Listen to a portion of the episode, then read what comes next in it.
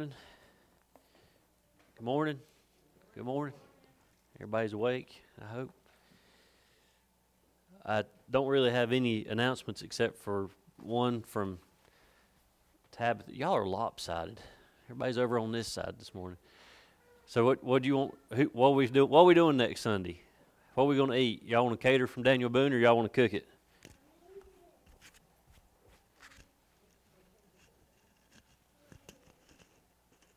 Told you, nobody's going to say anything. Okay. All right, turn your Bibles over John 3.16. How's that? it's so the the three weeks ago when we started, told you we was going to kind of do a little series. Uh, all I want for Christmas. So first was all I want for Christmas is joy. Last week was all I want for Christmas is a Savior, and today all I want for Christmas is love. Love. That's that's uh, we all need it. We have to have it. If you've never experienced love before, you don't know what you're missing. And I, I, I, there's several types of love, and we'll talk about one specifically. But just the love that you experience from your children, the love that you receive from your kids. Mine are at home, by the way. If you can, if you notice, it's quiet back here in the corner. Uh, Abby's got the Rona, so she's quarantined. Um, and then Paisley's just not feeling the best this morning, so she stayed at home too. But the love that you feel from your parents, the love that you feel from your friends, the love that you get to receive back from your church family, the love that you receive back, if it's uh, just go back to when you first started dating and the first time that you ever said I love you to your boyfriend or your girlfriend. Think about that that feeling that you got and it was like a it's like a relief like you said it and you're like, oh man, this that warm fuzzy feeling all over me. You didn't know what it was like. That type of love. You've experienced love from your parents in the past and your family, but to have a, a boyfriend or a girlfriend and be able to say that, and then it grows, and it goes into um, an engagement, then it goes into marriage, and then it goes into growing a family. And so that love grows. Love is one of the greatest things that we can ever experience. And the love of Jesus is the greatest love that you will ever experience. That's why we're in John 3.16. If you've never experienced love, that's what, that ought to be at the top of your Christmas list this morning. All I want for Christmas is love. Because Jesus has plenty. And he never runs out, and he's, he's willing and able to, to share it with you, give it to you, uh, anybody that wants it. Some of y'all might not remember this. It's a little bit before your time, but back in 1967, there was a song that came out. Y'all probably, some of you, we all know it or have heard it, but it wasn't, we wasn't around when it came out. And it's a Beatles song. And John Lennon wrote it, and it's all, all we need is love. So y'all, we're not going to sing it this morning. Don't worry about that. But all all we need is love. All you need is love. Is actually the name of it. All you need is love. And that, that song, when you when you listen to, I actually listened to it a couple times yesterday, just to kind of get it in my head, what it was about, what why. And then of course, me being the nerd that I am, started doing a little research. Why? Why would they write a song like that? Well, here's what I come up with. They wrote it during the Vietnam War era. And that was one of the things that this country and other countries needed at the time was we needed love, we needed some encouragement. We needed a reminder of something that's very simple. We needed a reminder of what love is. And, and um, the two reasons that uh, I found online uh, because of why they wrote this was number one, it was the Beatles, so if they sneezed, it was a number one hit. That's just the way it was. I've always said that if Tim McGraw could sing Barney the Purple Dinosaur, it'd be a number one song. Well, there's a lot like Tim McGraw back then. They could sing anything and make it a number one hit. But the second thing, the second reason it was so popular, and that's what's going to bring us to John 3.16, it's a simple message. All you need is love is a simple message. We needed that reminder of a simple message. John 3.16 is one of the most simple messages that we can find in the Bible. All you need is love is the most simple message probably that has ever been sung. But this morning we're going to look at one simple verse, John 3:16, and it's going to tell you that all you need is love. If you've got your Bibles, y'all going to get to join me this morning. Stand with me, and we're going to say this together. Because I ain't got to hear y'all in a while. You might not even need your Bible.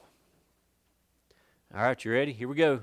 For God so loved the world that he gave his only begotten Son, that whosoever believeth in him should not perish, but have everlasting life. Let's pray. Father, this morning we want to come to you and thank you for that love that was bestowed upon us. Thank you for the love that you had for your people here on earth, Lord. Your love for your Son to send him down as a sacrifice for us.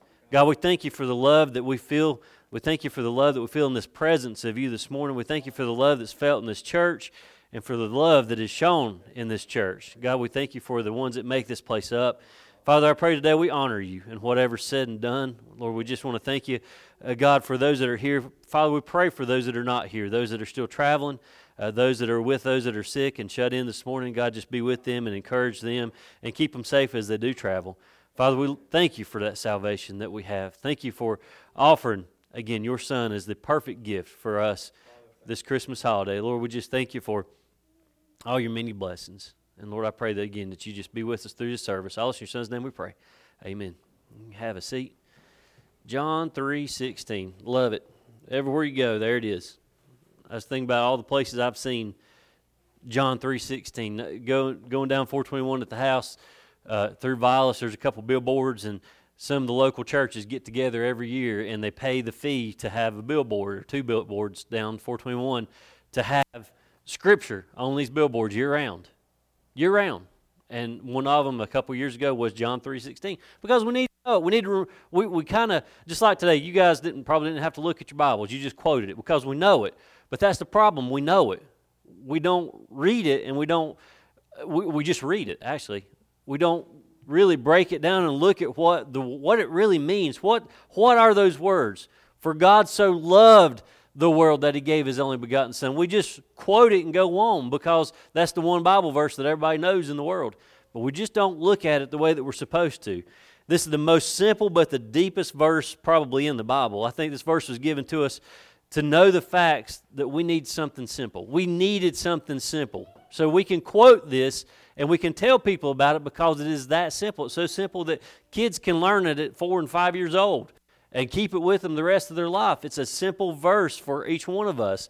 The word love that John used here was the Greek word agape, and I know y'all are probably tired of me preaching on agape love, but that's what this love is. For God so loved the world. It's an agape love, for God so loved the world. For when God loves, God has an agape love and a big love. It's a God sized love, a love that we can't give, but we can receive. We can try to live or love as, as godly as possible, but we'll never hit that mark of agape love. But we can love and get really, really close to it. We can show that love to other people. Agape love is a love that it has no conditions, it has no restraints, and it doesn't matter if somebody loves you back. Have you ever thought about that kind of love? When it says, For God so loved the world that he gave his only begotten Son, that whosoever believeth in him should not perish but have everlasting life. Have you ever thought about that word love? When we love somebody, we expect them to love us back, don't we?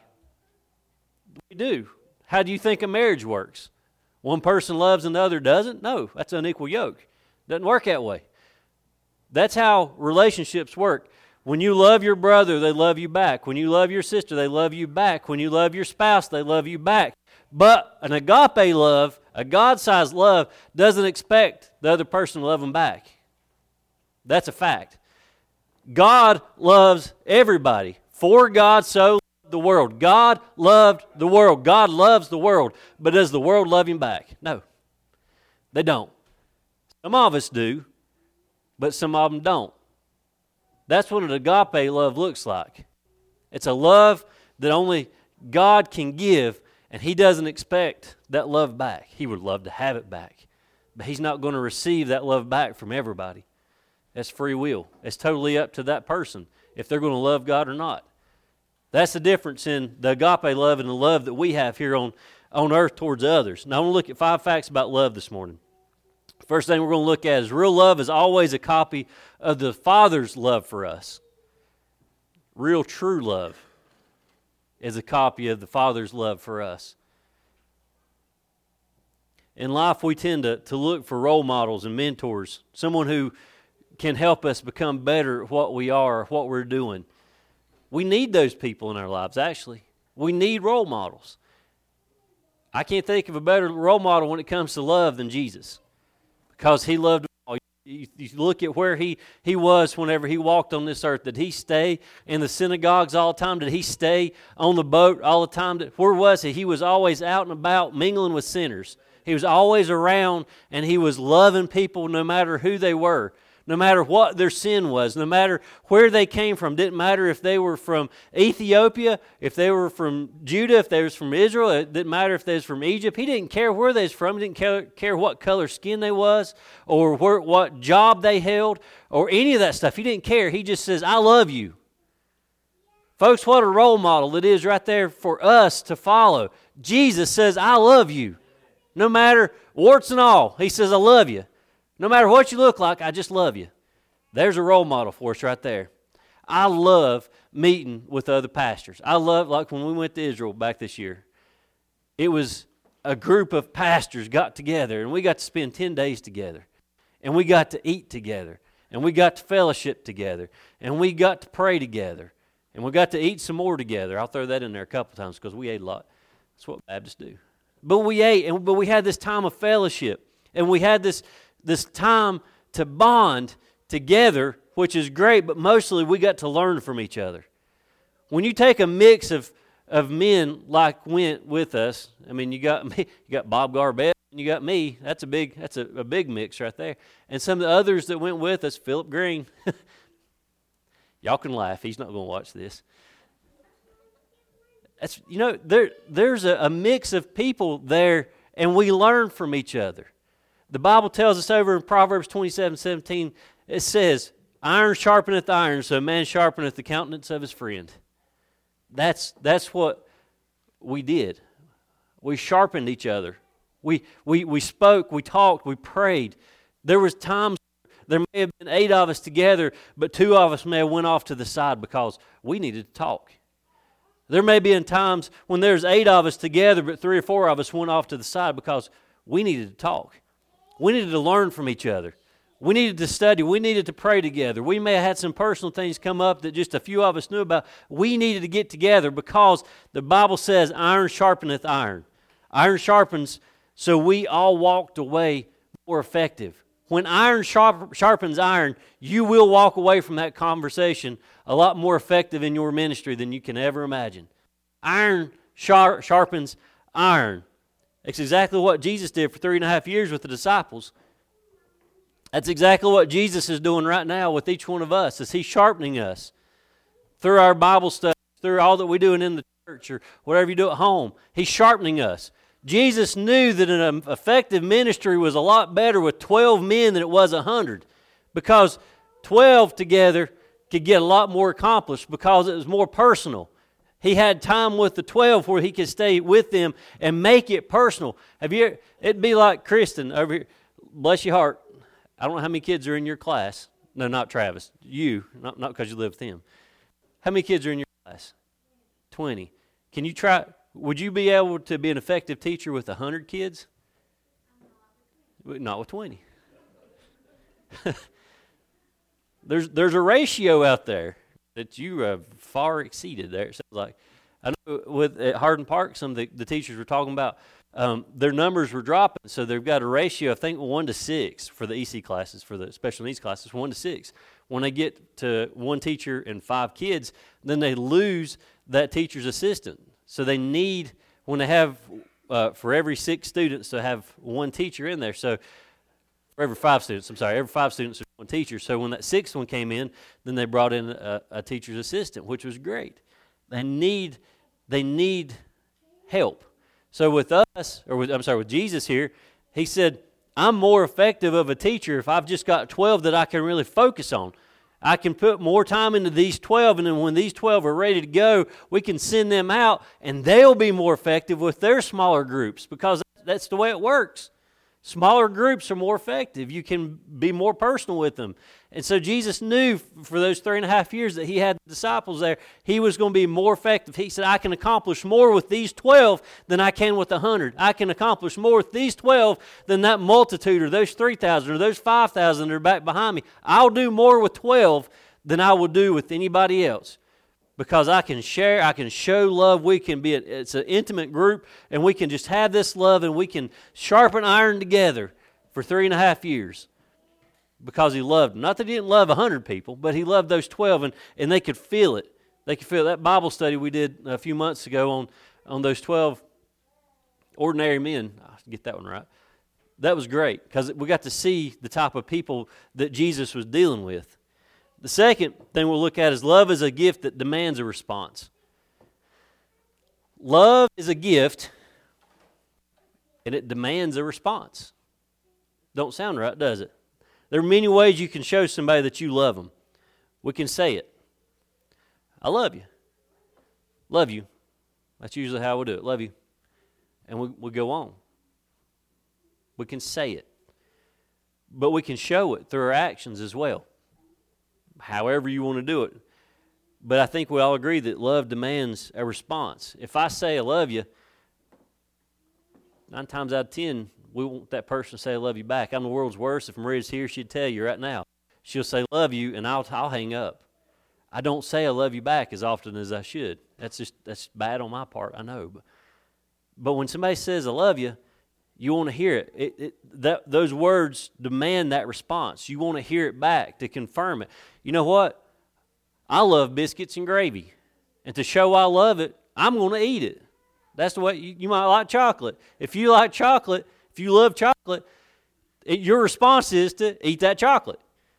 So that's that's our response to love is to, to take it and we, things we love things we buy things we collect things we love things so we're going to buy things and collect things so we're going to show that love God loved us so much that He did one thing we just read it. God loved us so much that He did one thing He gave.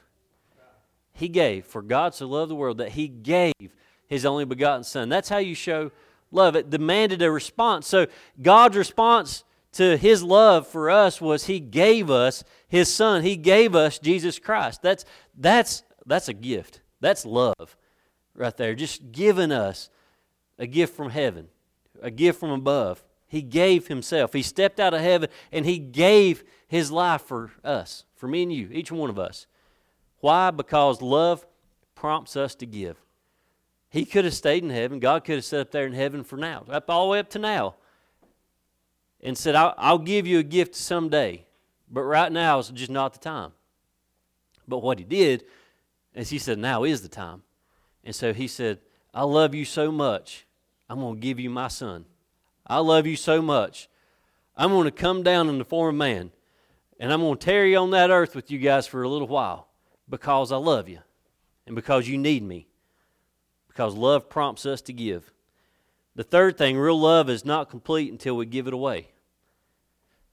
The the Gaither gospel or Gaither, whatever the I don't like Bill Gaither, but anyway, that Gaither, whatever his group is, it's a show. He's about as fake as Paul Osteen that group sings a song called Give It Away. And, and, and that's the way I think about our love is we don't need to hoard up our love. We got to give it away. God could have sat up there on the throne and hoarded up all his love. He said, No, I don't need to do that. I'm going to give all my love away. I'm going to give it away. Our children, all of us with kids, grandkids, whatever, nieces, nephews, we could just hoard up our love and never show these kids a drop of love. Never say, I love you. Never give them a gift. That's, that makes them a bitter person. And I know that for a fact because I've experienced that. Where you don't hear somebody that you love tell you that, you that they love you back. And you go your whole life and you never hear the words, I love you, come out of their mouth. That makes you a bitter person. It probably makes them a bitter person. Well, they are a bitter person for not saying that. The Bible says, For God so loved the world that He gave. He gave that love. You're never more like God when, than when you give or forgive. When you give your love or you forgive someone else, that's about as close to being, I hate to say it like this, but that's about as close to being like God as you'll ever become. Because that's what He does. He loves unconditionally and He forgives unconditionally.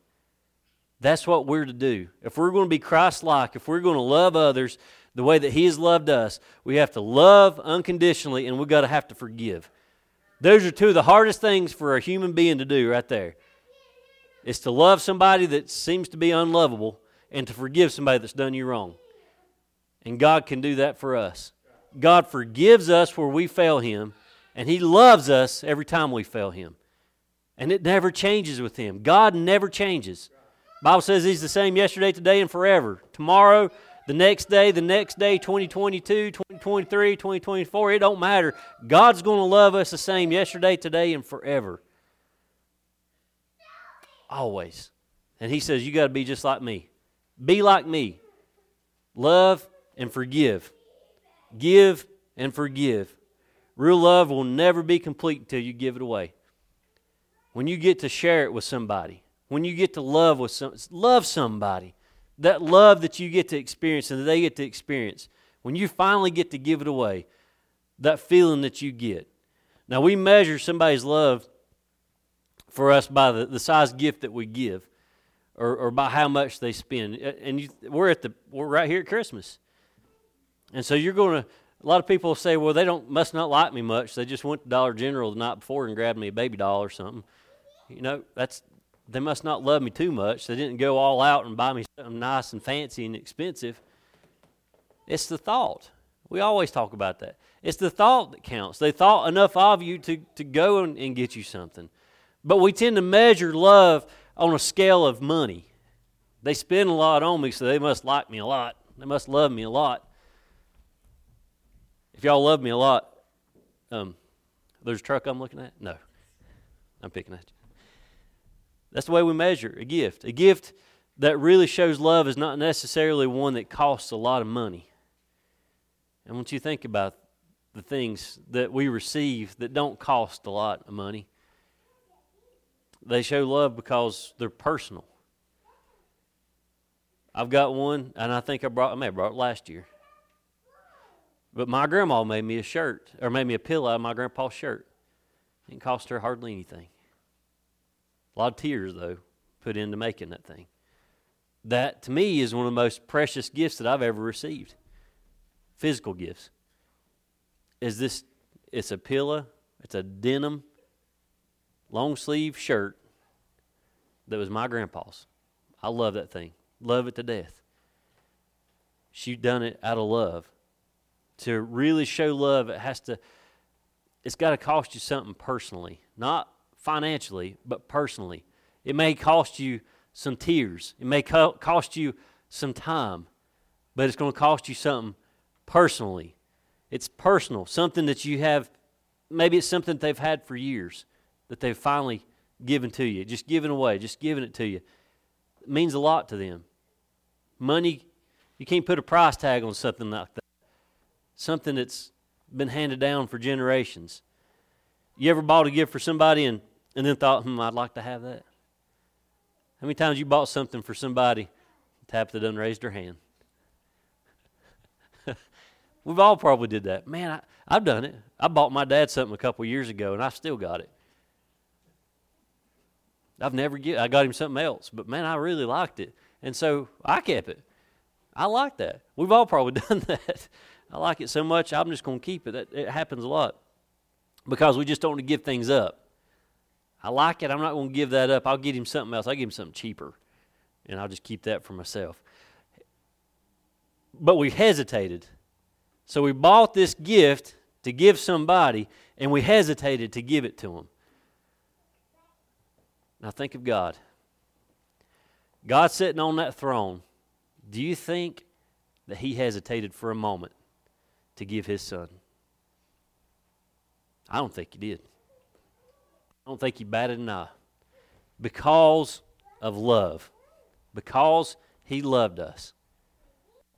He didn't bat an eye. He said, they need help. They need they need the Savior. They need a Savior. And so he gave them. His only begotten Son, he gave. Him. Now, the word begotten, there's so many definitions to the word begotten. But the one that I really like is this one begotten means unique and one of a kind. Only begotten Son. His unique Son. His one of a kind Son. There's never been another one, and there'll never be another one like him. Unique and one of a kind. He gave us the most unique gift that we'll ever receive. It cost him more than any other gift that we could ever imagine. But his love was so great for us, he said, I've, I've got to send him. I've got to give it. I've got to. No hesitation. But I tell you what, that doesn't mean it wasn't difficult. Now, we've all bought them gifts, and some of us have kept those gifts that we were supposed to give to somebody. But we've also bought those gifts and we've held on to it for a moment to think about do I really want to do this or not? Do I really want to do this or not? And then we did, and it was a difficult decision for us to make. Kind of selfish, I guess, to give that. But God didn't. He didn't hesitate. Yes, it was difficult. I don't know what was more difficult. I, I thought about this a while ago. I don't know what's more difficult him sending his only begotten Son from heaven, or that time when he turned his back when Jesus hung on the cross. That's two of the most difficult things God ever had to do, probably. To send, some, to send somebody out of heaven, to send his son, not somebody, but his son from heaven down here to this sin filled earth, and then to turn his back on him when he hung on the cross. But both of those were done out of love. Both of them. Fourth thing, God used love to connect with his people. He loves his people. God loves you. We're his people. And that's how he connects with us. It's through love. He used his creation to help us see his love. If you go back into Genesis and you read uh, any part of the first couple chapters there, he created this magnificent, this wonderful earth in six days, and on the seventh day he rested. He just he he he said, "I'm done. I'm going to sit back and I'm going to enjoy my creation." In the beginning, he used his words more than anything, though. He spoke things into existence. He spoke. I love it. Keith brought that up this morning. He breathed life into mankind, but the others, he spoke them into existence. He spoke to Adam and Eve when they were in the garden. He spoke to Moses and Samuel and Isaiah and Jeremiah and Ezekiel and Daniel for two reasons. He spoke to them to let us know how much He loves us and to invite us into a relationship with Him. He used them. He spoke to them, and He speaks to us to let us know that He loves us. He talks to us all the time. If you're listening, He talks to you. He'll talk to you and say how much He loves you. And then He's telling you again how much we need Him, how much we rely on Him. He's, he's reminding us that you can do nothing without Him. We need that reminder because we tend to get out on our own and try to do our own thing. So he's speaking to us saying, I love you, and you can't do this on your own. You go back, and I was, I was doing a little research in the Old Testament this week, Hosea, he teaches us to love even when somebody is unfaithful. I was looking at some of the, the old prophets back here and the old preachers and, and just some of the old scripture in the Old Testament here. Jonah teaches us about God's love for us even when we choose to run from Him. You can't outrun God's love. He's going to love you no matter where you go. If you're in the bottom of the boat heading to Tarsus, He's going to love you. If you're on the road to Damascus going to persecute, He's still going to love you. No matter where you go in this life, God's always going to love you, and that love's going to follow you. Amos, he teaches us how he lived among people who had no love for their neighbor and why we can't live like that. We can't live a life like that. No love for your neighbor. Now, God, at some point, He decided, I'm going to use silence. I'm just not going to speak at all. I'm not going to talk to you at all.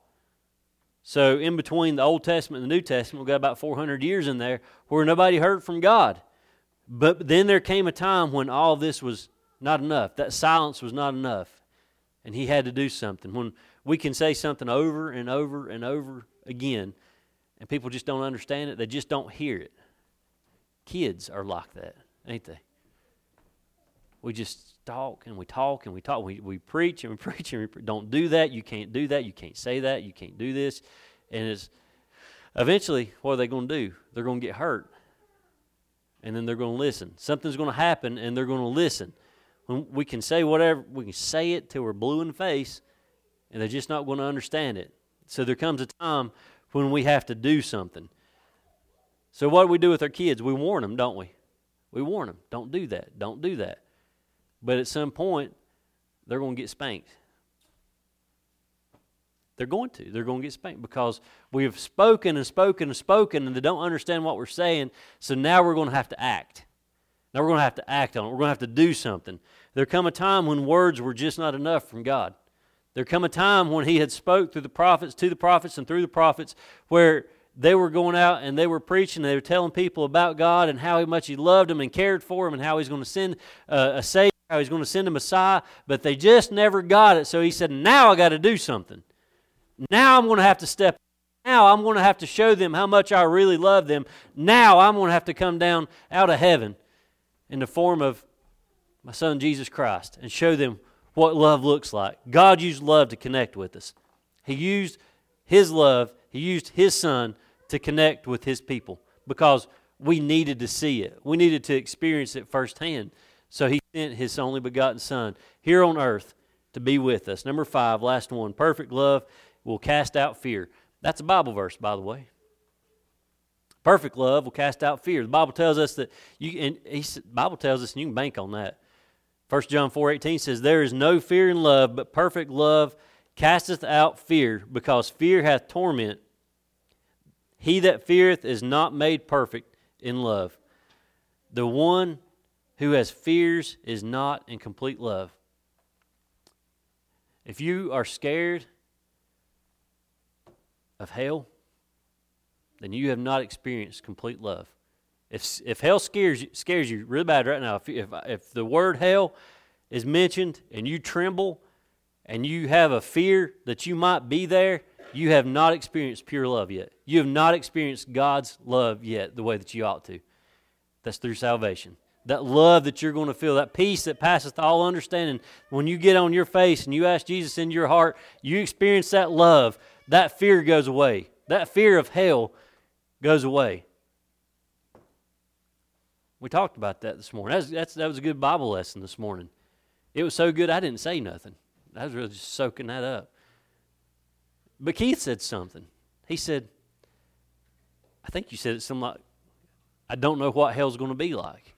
We don't, I mean, we know what the Bible says, but hopefully the majority of us here, or all of us here today, are not going to know what hell is like. We're not going to get to experience that. I don't want to experience that. Just what we read in the Bible alone in Revelation is, is enough for me to know that I got no place there. I know where my home is, and I'm not going to have to experience that type of torment. But if hell scares you, then you haven't experienced that pure love yet of Jesus in your heart. John here is talking about the fear of, God's judgment, which we was talking about with hell. So if we know Jesus, let me get over here to it. If we know Jesus, verse 4 look at uh, John 3.18. It says, He that believeth on him is not condemned, but he that believeth not is condemned already, because he hath not believed in the name of the only begotten Son of God. The perfect love of God drives out the fear of God's judgment. When you experience salvation, that love of God drives out fear. That love of God that He has placed in your heart takes away any, any fear, any type of scared emotion that you might have about hell, takes it out. Because it's going to get replaced with love and it's going to get replaced with the, just the knowing thought that you have a home in heaven now. You're not going to, the fear of the thought of going to hell does not exist in your mind anymore because you're saved, because you've experienced love. If you know Him today, you've got nothing to be afraid of. If you don't know Him today, you've got a lot to be afraid of. And I'm going to end with this right here. I have told y'all this story one or two times probably over the years, but I never knew where it came from until this week. And it's about a man who had a granddaughter named her name was Zoe, and that's the Greek word for life. So the the name Zoe means life. She was born prematurely. She weighed eight pound. I'm sorry, one pound seven ounces. She was so little that this guy's wedding ring could slide up her arm all the way to her shoulder. That's a little youngin. One pound. one pound, seven ounces. And he'd take his wedding ring off and slide it up her arm. That's a baby. That's a premature baby right there. So the doctor who first examined her told him that she had a 5 to 10% chance of living for three days. And when he and his wife had scrubbed in and, and first come in to visit this little girl, their granddaughter, for the first time in, in the ICU, she had three IVs, a monitor on each side of her chest, and a, a breathing tube and feeding tube in her mouth. And this is what the writer said. He said, To complicate matters, Zoe's father had run off a month before Zoe was born. Realizing this, a wise and caring nurse named Ruth gave me my instructions. For the next several months, at least, you are the surrogate father. Now, this is what it said. Now, listen to this part. It says, I want you to come to the hospital every day to visit Zoe. And when you come, I want you to rub her body and her legs and her arms with the tip of your finger. While you're caressing her, you should tell her over and over how much you love her because she has to be able to connect your voice to your t- touch. And he says, Zoe survived. You've got to be able to connect, she's got to be able to connect your voice to your touch. I've, I remember that. I, the first time I ever read that story was when my nephew, Cody, was. Uh, when he was born down at, Baptist.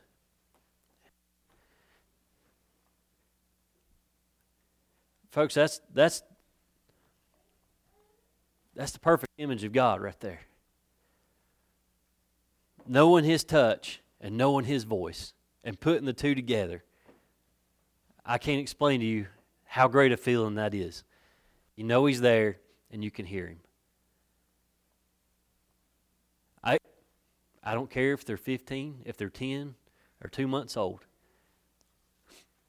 I love to be able to hug my kids and tell them I love them. Nothing greater than to get a hold of your kids and love on them and just tell them how much you love them. I don't care how old they are. Don't ever, don't ever not do that. Every chance you get, hold them and love them. God knew that we also needed both his voice and his touch. So he gave us not only the word, but he gave us his son. And now we have the Holy Spirit. So we get to experience it all the time the voice and the touch. But not only did he give us Jesus, but he also gave us his body, which is the church. Because we need one another. We need one another. He gave us that. So we can love on one another. Pre COVID, we can love on one another. But we can at least still say, I love you, even though we might not be able to hug as much as we used to. God's voice and His touch, both of them say, I love you.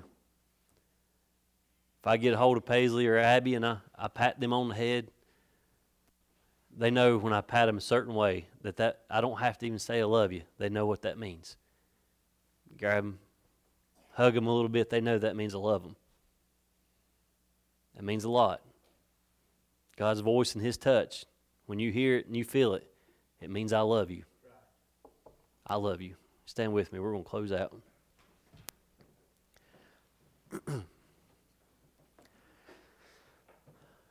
All I want for Christmas is love. I bet every one of y'all will leave here and you're going to go find the Beatles song, you? Sing it all the way home. I'm riding by myself, so I, I'll sing the whole way home. If you've not experienced the love of Jesus and you've got a fear of hell, what a day it be to accept Him. What a day. To experience that touch, to experience that voice, that still small voice in your heart. He's calling. He'll never quit calling. As long as this world spins and there's breath in us, He's going to keep calling. He's going to keep loving us. But those that are lost, He's going to keep calling, saying, Come on home. Come on home. Doors open. Plenty of room at the table. I'll prepare you a place. Just come on home. Let's pray. Father God, this evening as we close out, God, we again, we never be able to thank you enough for your love. God, we thank you so much for your Son, Jesus Christ. Lord, as, as we approach this Christmas holiday, as, as we look and honor the birth of your Son, Jesus Christ, oh Lord, I can't imagine being willing to show your love in such a great way as to sacrifice that send your son down to this earth to be that perfect sacrifice, to be that lamb, to be that sacrificial lamb, to be the last sacrifice that we will ever need. Lord, we want to thank you this morning for giving us this opportunity, for giving us this free will to make that decision whether or not we want to love you or not. Lord, I'm so thankful I've made the decision to love you and to never stop loving you. And Lord, as, as it was said, the two things that we can do that be more like you would be to, to love, to give that love, and to forgive those that, that do us wrong. God, I pray today that it would convict the hearts that are ones that are here to do just that, to be a more loving people, to be uh, to give more love freely than we've ever given before but also to forgive. To forgive freely, to forgive those that have done us wrong, to forgive those that have said or done something against us or towards us. Lord, give us give us what we need to forgive and to be more like you and to forget it as well. Lord, as we leave this place today, I pray that you protect each one of us that are here. And Lord, we just thank you for those that are here. And I pray that you bring us back here Wednesday night for Bible study. And God, I pray that you bring us back here next Sunday for another message from you and for uh, the, the play as well. And God, I pray that you'd bless those that are involved in it too. May it just touch somebody's heart and move in a great way. We love you. Lord, today we praise you. I'll your son's name we pray. Amen. All right, y'all are dismissed.